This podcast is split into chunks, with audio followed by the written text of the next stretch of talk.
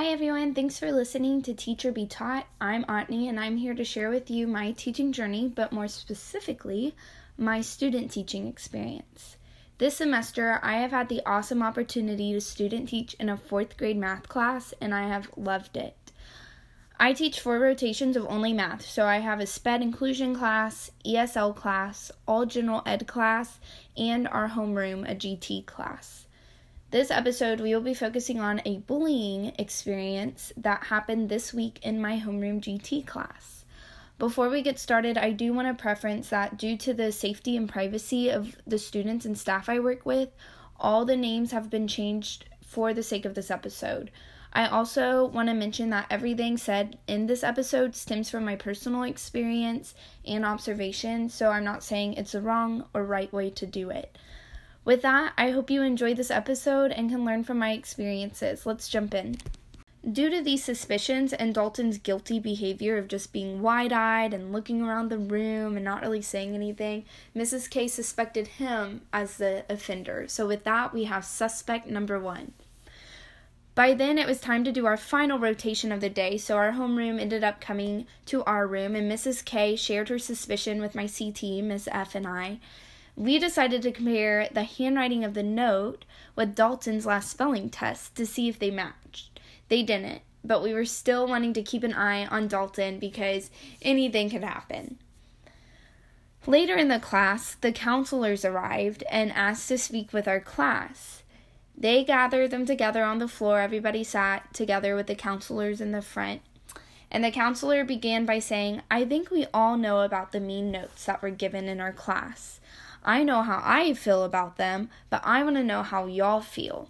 Students were able to raise their hands and share how they felt bad for Penelope and how it would have made them feel. And I thought this was an excellent way to practice empathy and just put a positive twist on this just sad situation. Um, after that, the counselor asked the students to raise their hand if they had ever had someone say something mean to them or be rude or have ever been in a situation where they were being bullied. In response, everybody raised their hands except a group of boys in the back. Suspects number two, three, four, and five? How could you have not had an experience being bullied unless, I don't know, maybe you're the bully? Y'all, my detective, clue, escape room brain was going. I watched these boys as they chose not to participate in the conversations, not show an ounce of empathy, and even make side conversations during the talk. Like, did I just catch the criminals? Um, so then the counselors were now transfer or transitioning to focus on the suspect. And by that I mean they were trying to have the students show empathy to the suspect knowing that they were in that room. She said, I bet whoever is the one who did this feels scared that maybe y'all won't accept them anymore. And I thought this was an important aspect of the conversation to have. A lot of times in the heat of situations, it's easy to want to hate or want to be revengeful, but it's important to remind students that whoever did this, um, like, it, they made a mistake, and we all make mistakes. A little girl about that time named Emma even raised her hand to share, and she said, I bet whoever did this won't do it again because everyone knows now. And that's when Penelope stood up and blurted out. There was a second note with a name on it, but I couldn't read it because it was scratched out, and I even had to ask someone to read it.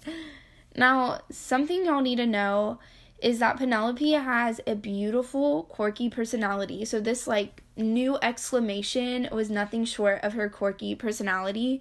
And she also is dyslexic, so it made sense that she struggled to read a fourth grader's handwritten note, as well as a fourth grader's handwritten note of their name crossed out. As we were trying to transition, um, in like through the counselor's chat to the suspect, Dalton, suspect number one, raises his hand and admits, It was me, wide eyed and all. I mean, every student's head whipped around to him. My CT and my face, like, just dropped. Like, our jaws hit the counter of the table. And the counselors were, like, smiling nervously because none of us expected something quite like that. And that's when Dalton just like once all the attention was on him, he clarified. I mean, I was the one who read the notes to Penelope, not not the one who wrote them. This totally made sense. She asked him for help to read because he was the closest one sitting to her in her backpack. No wonder he's interested in who the suspects are because he's the one most involved in the case, other than Penelope herself. Like, he's been there from the very beginning. So everything made sense for Dalton, suspect number one. If he wasn't knocked off the list from his mismatched handwriting, he was completely off it now.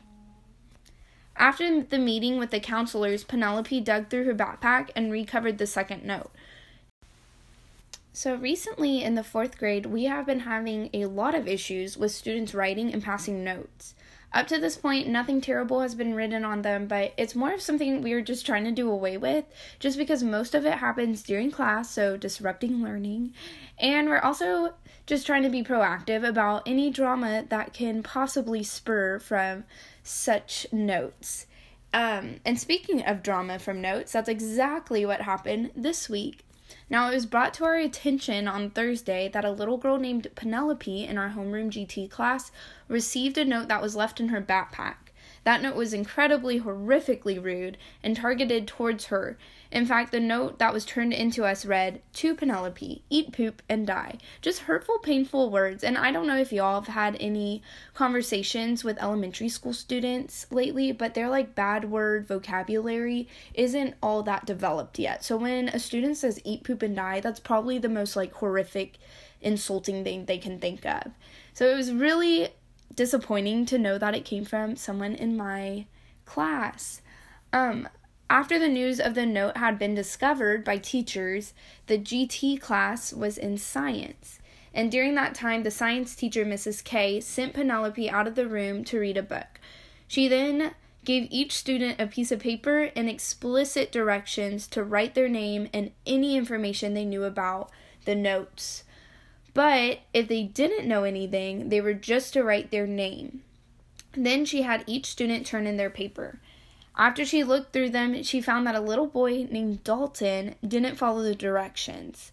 Later, he came up to her and asked if any potential suspects were found. He also is a student who sits directly next to Penelope and has easy access to her backpack. Talk about suspicious. And that one said, You are weird, uncool, and rude to Penelope from Scratched Out Name. So my CT and I were analyzing the note and held it up to the light, and we made out the letters M A S O N.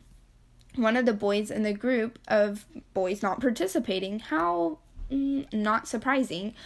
But then we thought some more on it. Y'all, how stupid do you have to be to write a rude note to a specific person, write your name on it, scratch it out, and still give it. Like, that doesn't make sense. So, just to be sure, we double checked Mason's handwriting with the notes, and it was not a match. So, we are dealing with a GT framer.